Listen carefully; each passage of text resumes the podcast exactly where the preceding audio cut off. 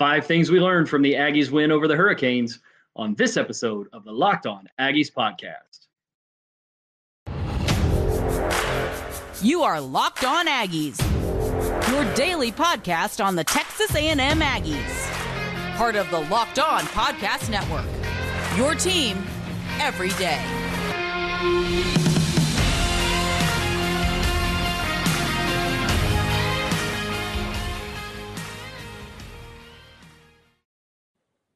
What's up, everybody? Welcome back to the Locked On Aggies podcast, part of the Locked On Podcast Network, your team every day. I am your host, Joey Ice. Thanks so much for making us your first listen. I'd like to also thank LinkedIn Jobs for being the official college football recruiting sponsor across the Locked On College Network. LinkedIn Jobs helps you find the candidates you want to talk to faster. Post your job for free at linkedin.com slash locked on college. Terms and conditions may apply. And we are joined again today by my buddy Cameron Honesty from the Aggies Wire. And Cameron, we learned a few things about the Aggies in this matchup against the Miami Hurricanes this past Saturday. So we're going to go through. You put an article together for us at Aggies Wire entitled Five Things We Learned from the Aggies 17 to 9 victory over the Miami Hurricanes. And the first item on that list is Imagine that. It's talking about the quarterback. and the headline there is Max Johnson may just be the answer at quarterback after all. Talk to me a little bit about that, Cameron. Tell me what we learned about Max Johnson against the Hurricanes. Well, you know, hallelujah. You know, I mean, we finally got to the point where, you know, we're we're going into week 4 and personally, I don't think we have to talk about the quarterback situation until further notice because we saw a performance from Max Johnson, the LSU transfer, that you know statistically wasn't beautiful. I think he completed only 50% of his passes eh, for 140 yards and a touchdown. But there was a zero next to that one touchdown, and that's zero interceptions. That's the first thing I looked at was ball security was a must going into this matchup against a Miami Hurricanes defense which was susceptible in the back end. They're not the greatest defensive backfield, but my first kind of feeling before we heard about Max Johnson getting uh, uh, being selected to start for the game was that Haynes King probably would still have uh, you know a kind of an up and down day and probably turn the ball over a couple times against Miami just because of kind of their history defensively. They are a turnover uh, heavy t- uh, defense, and that's kind of the mindset they come in with. And so, I mean, that was the first thing I saw with Max is that I don't care, care about the numbers because we knew the offense was not going to be extremely prolific in the passing game uh, because of, uh, you know, I think we're going to talk about this a little later, but because of these suspensions pre-game of both uh, two of the freshman wide receivers, Evan Stewart and Chris Marshall, who, as we have seen the first two games, are the best separators, best deep threats on this team. And that's going to hurt a brand new quarterback coming in. I mean, he only played a little bit in the Sam Houston State in cleanup duty. So this was his first uh, career start with A&M. But overall, I was very, very pleased. And he was he he engineered three scoring drives. Uh, one was one was a 26 yard run with De'Von Achane, which they kind of dinked and ducked down the field. They ran the ball pretty well. And I think that, and going back first, it was the opening drive field goal, which Max just looked extremely comfortable to start. And I mean, he was hitting his reads. He was, he wasn't scared when, when, uh, when, well, let's just say not not scared. He showed great poise in the pocket. Let's just say that. And when r- the rush was coming at him, and the the uh, Miami D line, which is very deep and talented, fast, they were coming at him all night. And some of that was the O line, but a lot of that was we knew we knew the depth and we knew that they rotated a lot and that pressure was going to come no matter how uh, great the Aggies O line played. So Max he he did a good job controlling controlling the pocket and and um, and the confidence there was some, was the other part of it that I just you know gives me great hope going forward that this is finally the quarterback that this 2022 Texas A&M team needs and they need somebody who may not be the flashiest but he's going to give you what you need offensively. He's going to use the weapons that are there, and he's hopefully going to move them forward and you know help them um, and help this defense as well. Help this defense not have to, you know, basically play the role of hero throughout the game and, and keep the score down because that's what they kind of had to do in this game towards the end. And and that I wouldn't blame Max Johnson for that. I would blame a lot of other things on offense. But uh, but overall, just I'd give him a give him a B plus to an A with with what I saw on Saturday. Yeah, I think the the thing that stood out to me the most is when you contrast the environment that he was playing in, you know, nighttime game, Kyle Field, 107,000 plus people there, ESPN, you know, the big primetime game of the of the day, and you contrast that with the environment that Haynes King played in the week before against App State in a two o'clock in the afternoon kickoff, you know, on SEC Network or ESPN News or something like that. Um, and then you contrast the way that those two guys handled those environments. Uh, I said a few times last week that the environment of the App State game felt like it was too big for for Haynes King, and not once did the environment on Saturday night look like it was too big for Max Johnson. And that contrast to me says everything that we need to know because those environments and those games, the importance of them is only going to continue to ratchet up even higher as we go. You know, we're going to go from Kyle Field with 100,000 plus people to AT&T Stadium with 100,000 plus people. And this time it's not going to be 95% friendly. It's going to be probably pretty close to 50 50. And he's going to have a lot more to deal with. But we've now seen he can handle the big environment.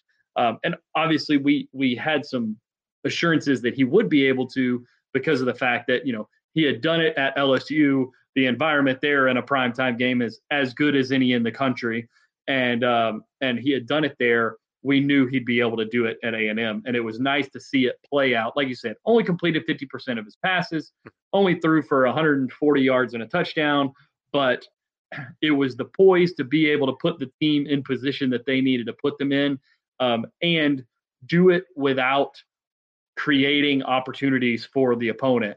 That there were plenty of chances where he could have made the wrong throw or been too aggressive, especially in a game like you mentioned where he was down some a little bit in terms of playmakers. So go ahead. Yeah. Yeah. No, so yeah, you're you hit you hit it on the you hit the nail on the head. I mean, this is that's the thing. It's you take his experience away from LSU. And that that's one of the things when it when it when the game started, I just didn't worry about him at all in that environment because he's used to it.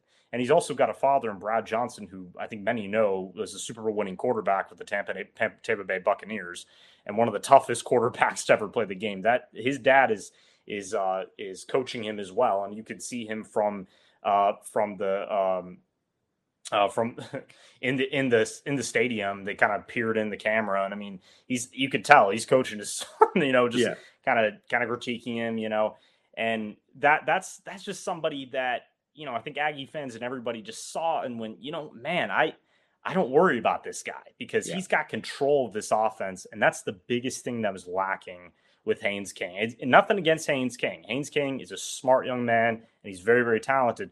But you're right. It just goes back to is the moment too big? And the moment, I don't think any moment going forward is going to be too big for Max Johnson. And that that is that is what this team needs right now. Absolutely. For a team as talented as this one, you just need a quarterback. And this is used as a um, as a derogatory term for quarterbacks a lot of times, but you just need a quarterback who will manage the game the right way, who will keep your team in the right situations, keep them out of the really terrible negative situations, and allow your team, allow the talent on your team to manifest itself on the field. And he he was able to do that on Saturday, and there's a lot of confidence he'll be able to do it on future Saturdays in future weeks as well. All right, number two on your list of five things that we learned: Texas A&M's offensive line is still marred by inconsistency. Talk to me about the offensive line. What did we see there on Saturday? Yeah, so I mean it, it's it's kind of something that we're going to be talking about this every week, I think, throughout the season. And I know a lot of people don't want to hear that, but um, we haven't seen a great kind of cohesive unit that just you know didn't make a lot of little mistakes showed up every saturday playing together. There were no communication issues since I think the 2020 team. I think that was the best offensive line they had had in a while. And this the nine and one season that came from that, a lot of that came from the offensive line.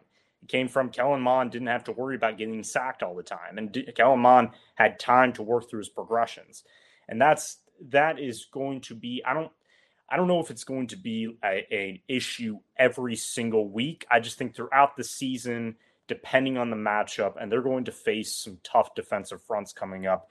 Um, Arkansas is always pretty talented in their defensive line group. You have to play Mississippi State on the road, who we have we saw I think last weekend against LSU. That's a tough defense, and then obviously Alabama and someone like Will Anderson. That's that's going to be tough. But look, the the bright spot, I guess you could say, is that they have a lot of depth, and they have started to I think find their starting group. I think um, they have rotated a lot of a couple guys in with Jordan Moko, uh, Aki Ogunbiyi. I think they they kind of rotated them in uh, to in left guard, and still they're still trying to figure things out. Which you know what I understand that that half of the line is pretty brand new, and so Bryce Foster though coming back. And you know, I could talk about Bryce all day. This is a, this is one of my favorite players in years. I love this kid and you know he he played his butt off you know on Saturday night and he was in some pain. He he had said on social media that was one of the toughest kind of physical games I played in a while, and a lot of people obviously took that as well. Why did you play that? Well, no, that, it's football. It, it's hard. I think you know I can I can use the example of Micah Parsons uh, against the Bengals. You know he kind of tweaked his ankle a little bit, and and they had asked him about that. He was in the locker room, and you know Micah gave that great answer of it's football. You know I, I'm fine. You know I got I got to help my team, and there there are bad injuries and there are nicks and bruises, and these guys play through it. But I think going back to that point is that he's that is the central communicator on this line. He's one of the most trusted linemen on this team, aside from Layden Robinson, who's obviously a preseason All American candidate, and you know the, one of the leaders that are looking to, uh, you know towards this season. But yeah, the rotations and the communication issues, and obviously having a new quarterback in there, Max Johnson, getting a full a second full week, I would think of Max taking the primary first team snaps I think is going to help a lot. And I think just got the, you know, Bryce Foster, Layden Robinson, and Reuben Fatheree have, are all proven starters, and all three started last year together. So they understand what's going on. It's just that left side that, you know, just, you know, they, they just give them some time. They're talented enough. They're big guys, too. This is the thing. I, you know, some defensive fronts are going to match up with them, you know, pound for pound, you know, just depending on the matchup but most of the time they're going to outsize a lot of guys and that's that's the advantage they have they just have to use it and that's i think that's what a lot of people who have watched the film and kind of looked got in depth watch uh, you know seeing what their problems are a lot of it i think is just communication issues i that's what i think and i think that can be fixed and that can be fixed with coaching and again they have a uh, offensive line coach in steve Addazio, who we've said on this podcast a couple times is one of the best offensive line coaches in the country. He will fix this. I, I have belief that he'll fix this. It's just personally being realistic, they're going to have some issues here and there most weeks. You know, I think they'll have games down the line where it's just perfect. He looks fantastic. And then, you know, the week after, they'll have those same kind of issues that come up. And that's football. That's how it works.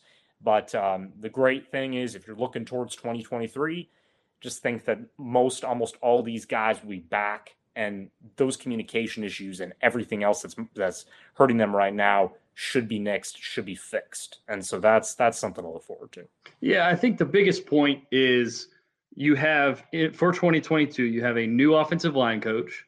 You have a new quarterback and your third game of the year was the first game that you played with your starting center um, and so when you have all of those things combined together combined with some rotation at left guard. There had been rotation at right guard in past weeks. You're going to get some inconsistencies, some miscommunications. You're going to have a tough time dealing with defensive lines with lots of movement, things like that. But just by plugging Bryce Foster in, you stabilize things quite a bit. You get that another couple of weeks. You get familiarity between the coach and the players, and he knows what he has, what works with these guys, what doesn't work with these guys. All this stuff should smooth out over the course of the next few weeks. And you would hope that you get some experience for these young players.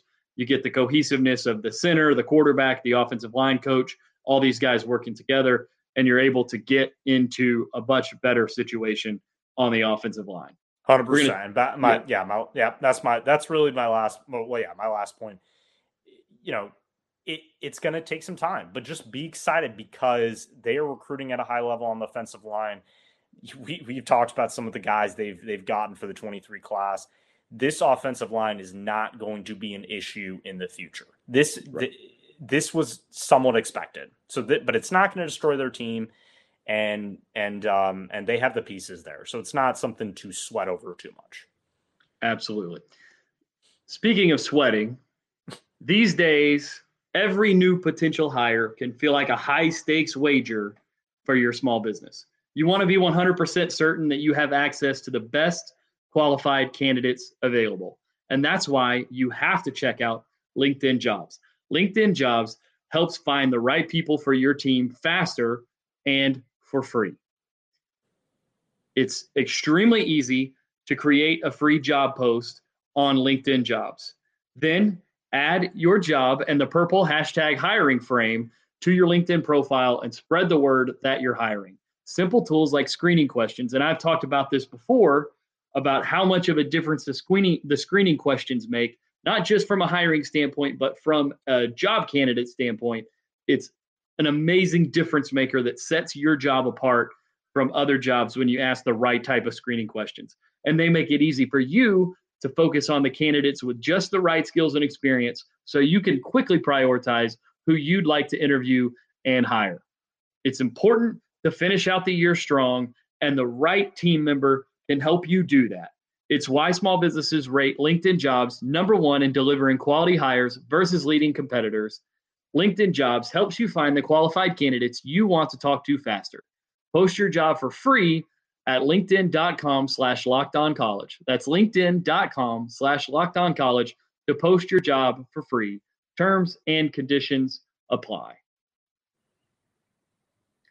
As we get back to the five things that we learned in this A&M Miami matchup, we're going to get to the offensive playmakers. And we learned on Saturday, according to you, Cameron, that De'Von Achane and Ainias Smith are the straws that stir the drink offensively for A&M. Talk to me about the two playmakers for the Aggies.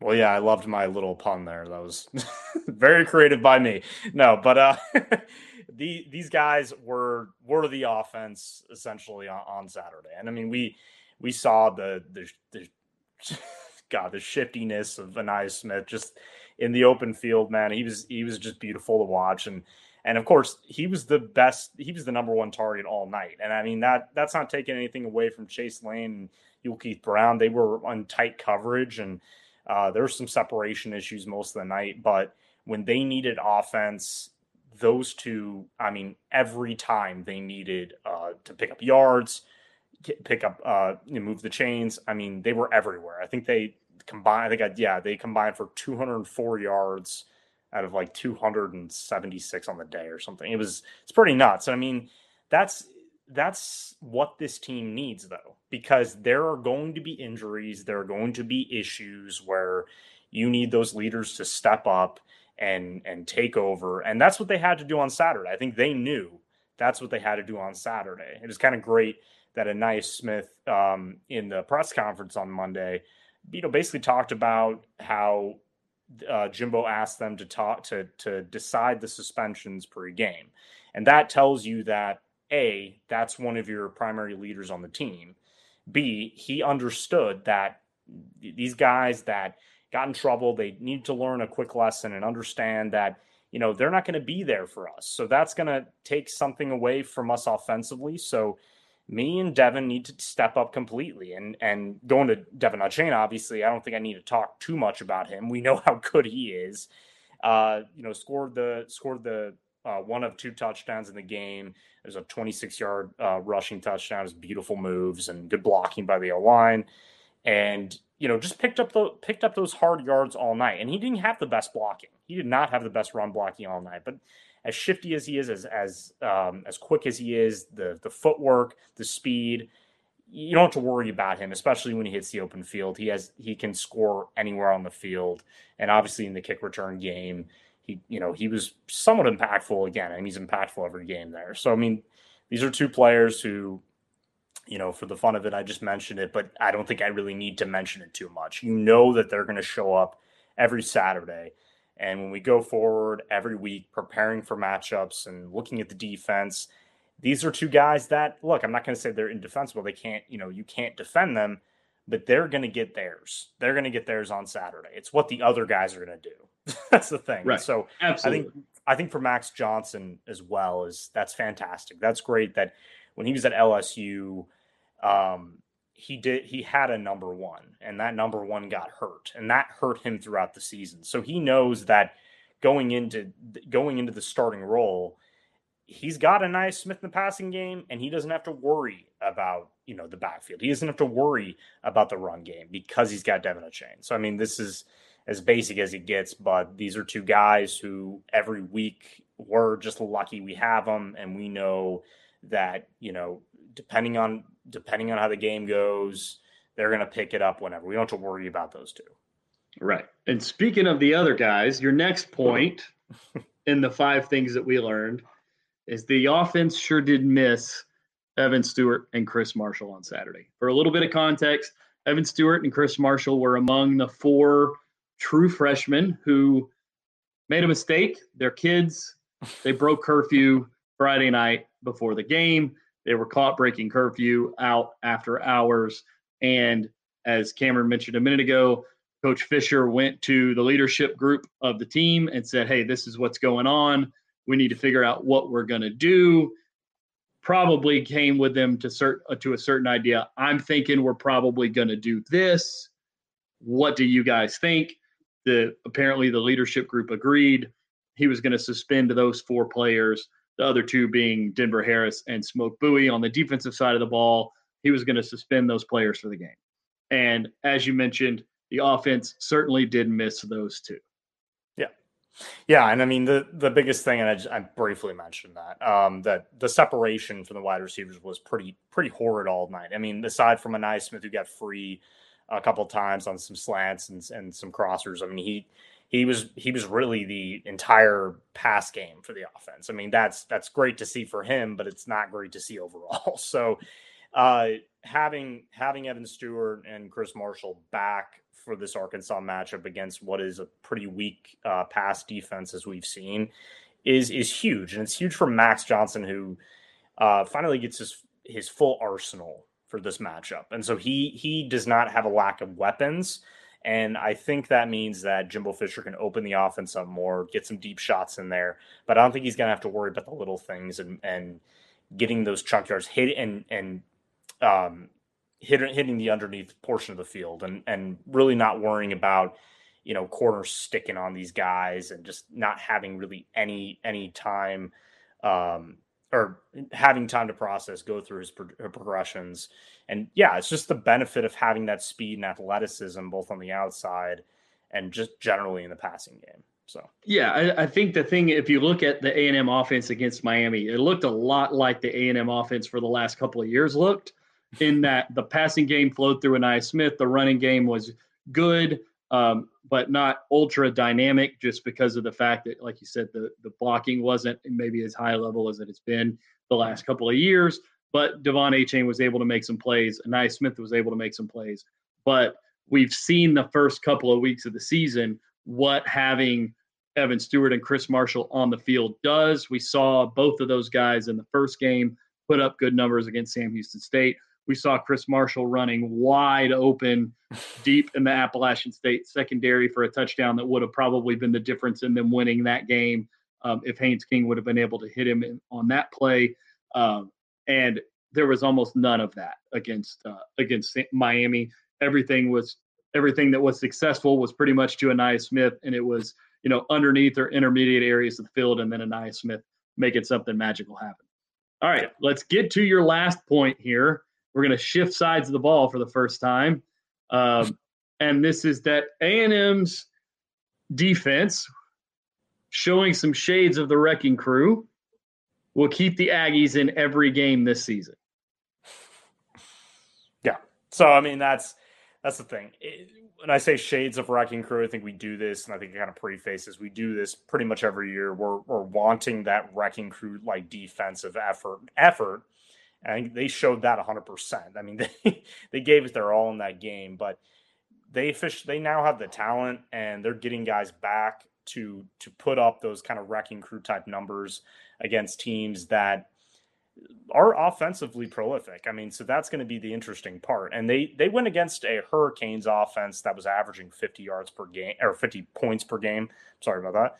Um, and obviously, uh, quarterback in Tyler Van Dyke, who you know has gotten a lot of NFL draft buzz as one of the top quarterbacks in the country going to the draft next year. So I mean, that that part of it is that um, the the defense overall just stepped up completely with the injuries and the two targeting calls that took out Demani Richardson and Brian George from the game. It, I think it was before, before halftime. It was before the end of the first quarter. Yeah. Before the end of the first quarter, yeah. Was so, and we were all worried about that because you lose your starting strong safety and you lose a very reliable corner with a lot of experience in this defense, and they're just down bodies, and you could tell at um, at the end of the game, the attrition had set in. These guys were getting tired. Poor Antonio Johnson was making play after play, and he kind of stayed on the ground a little longer, just just wiped.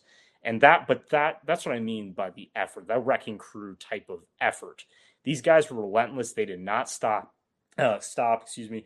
Um, the freshmen that I pointed out who just played brilliantly and his beautiful performance um, was Bryce Anderson at safety. He had kind of taken over for Demani Richardson and Shemar Stewart, who was held the entire night. I mean, if you rewatch that game, that he would have had, I think, three sacks on the game if they would have been fair. I mean, this that's the thing, and it's it's the talent showed, but the relentlessness from young guys like that, from those freshmen who just kept going and going and going, and they they kept this this offense that had been destroying those the first two teams they played uh, from reaching the end zone. I mean, they only scored nine points off of three field goals. One was blocked by Albert Regis. So that's another guy we should mention is Albert Regis, who had a, a big night, who's also a freshman.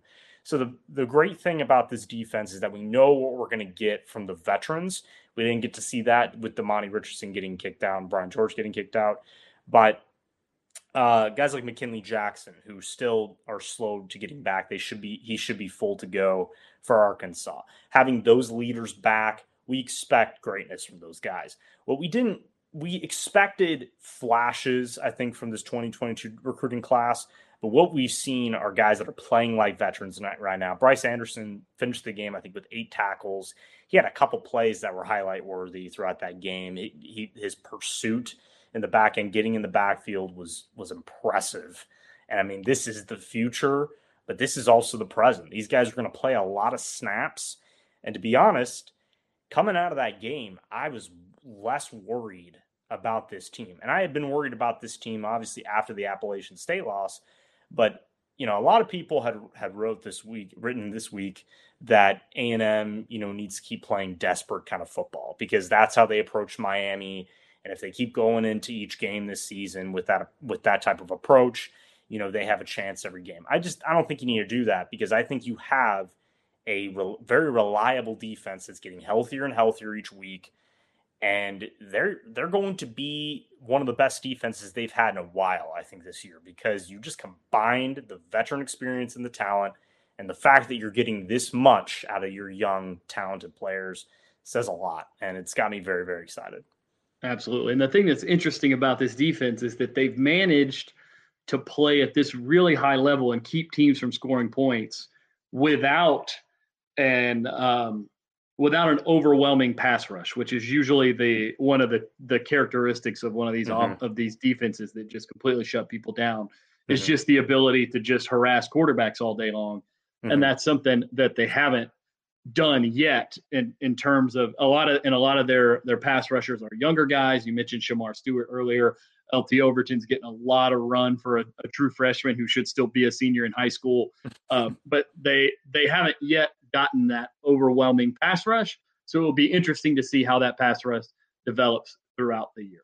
Yeah, I mean zero. Yeah, my last point: zero sacks in the game. So when you see that number, you're kind of thinking, well, how's that possible? It's the bend but don't break mentality. I think DJ Durkin has done a fantastic job of telling those guys, look, it doesn't matter about these numbers. You're going to get your sacks, you're going to get your interceptions, you're going to get your turnovers. Bend but don't break. Put your will on them and and make them know that they can't get past you and that you're never going to give up against them. I mean, it's beautiful to see. So absolutely, we're going to look forward towards Arkansas a little bit, but first, I'm going to tell you guys about BetOnline. Our friends at BetOnline is your number one source for all your pro and college football betting needs and sports information this season. Find all the latest football league developments, game matchups, news, and podcasts, including this year's opening week's games. BetOnline is your continued source for all your sport wagering information, including live betting, esports, and scores the fastest and easiest way to check in on all your favorite sports and events, including MLB, MMA, boxing, and golf. Head to the website today or use your mobile device to learn more about the trends and action. BetOnline, where the game starts. Cameron, we did this last week where we used the betting lines from our friends over at BetOnline as our way of previewing the upcoming game. So we're going to do the same exercise this week as A&M prepares to go to Arlington to AT&T Stadium to take on Arkansas in the Southwest Classic. And the spread for this week is currently at BetOnline at Texas A&M minus one and a half. Tell me what you think about the line. Tell me what you think about is it too close? Does the number should the number be bigger? Do you think A&M should be underdogs? How do you think this game should play out based on that spread? Well, I think I think the line is pretty accurate right now because of the history of the matchup, and I think that's what they're looking at. Uh, you know, because on paper, I guess you could say, well, I mean, not I guess, I mean, you you could say A and M is a better team overall from roster to, you know, head coach to coordinators. Like, I mean, you can say that, you know, just from that perspective, but yeah, I think they're looking at the the history that every single year it's come down to the wire. A and M has owned this rivalry as of late, but they have never really blown out Arkansas. I mean, they have. I I've got to think back when uh, Brandon Allen was there. I mean, th- there's a lot. There there have been a lot of matchups in the years where you know A and M would be up, you know, t- three three scores, two scores, and Arkansas would just come back all the just come all the way back at the end of the game, make it tough. You know, have to basically have to either win by a field goal or a defensive stop, and it, it gets crazy there. And and a lot of it, I think, is that this is a neutral site game. It really is a neutral site game. It's a it's going to be pretty much 50-50. You've got a lot of Arkansas people who live in the Dallas area.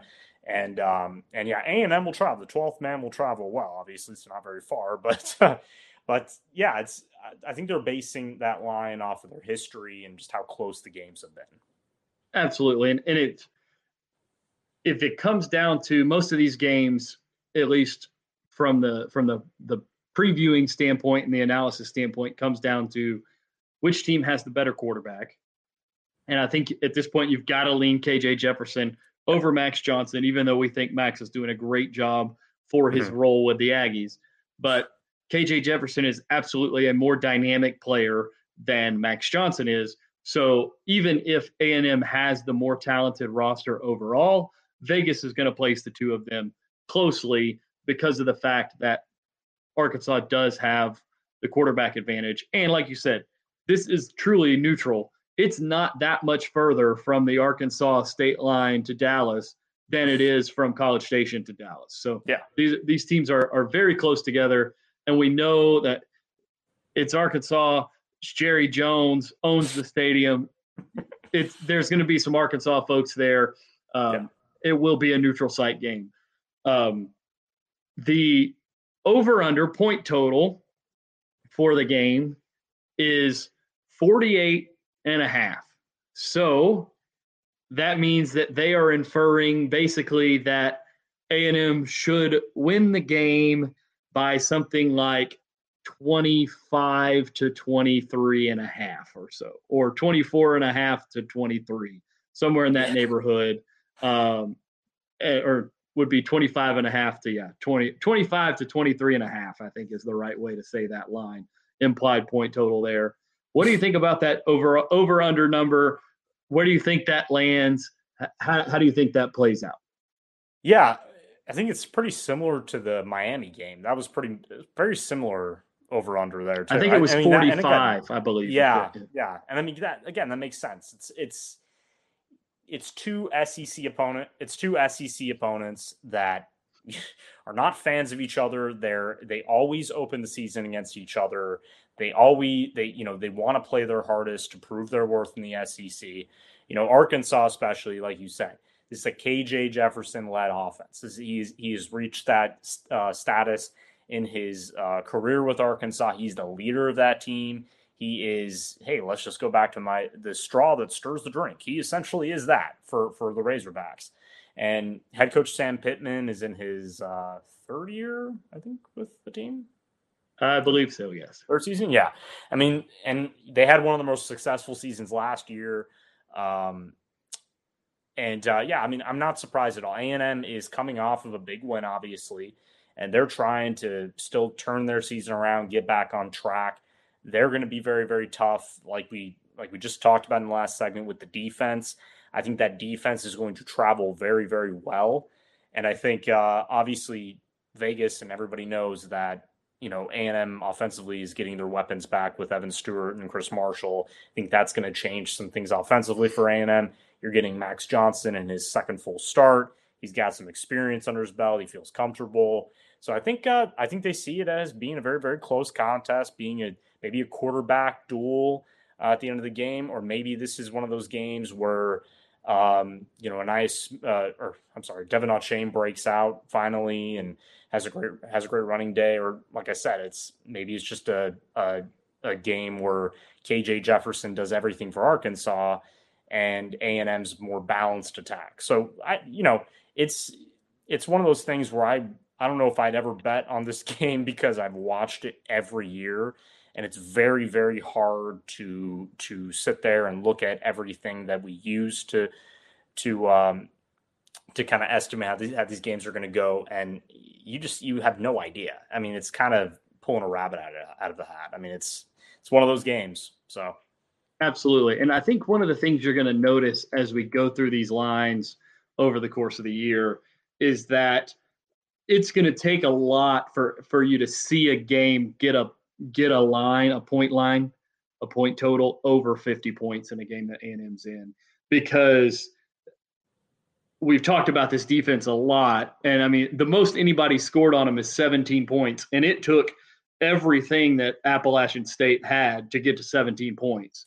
And so, you know, Miami only got to nine. Sam Houston didn't score at all. Like, it's going to be really difficult to score on A&M with any consistency and you combine that with the fact that A&M at this point hasn't shown any evidence that they're going to be the kind of offense that's going to go run out and drop 40 on somebody. Um, you're not you're not going to see a 70 point line in an A&M game right now because of the combination of the defense that's not going to let very many people score a whole lot on them and an offense that's not going to go out and drop 60 on somebody like Alabama has or hmm. Ohio State has or something like that in some of these non-conference games. Yeah. So Oh, yeah, sorry about that. Yep. So the the kind of last point I'll make is that yeah, you look back at last year's matchup and it was a Zach Calzada led Texas A&M offense. And that was one of the weirdest games we had seen. This was an Arkansas team that was very talented coming off of a win against Texas, which was one of their biggest wins in school history. And basically, they showed up with the number one wide receiver in Treylon Burks and KJ Jefferson was playing at a high level.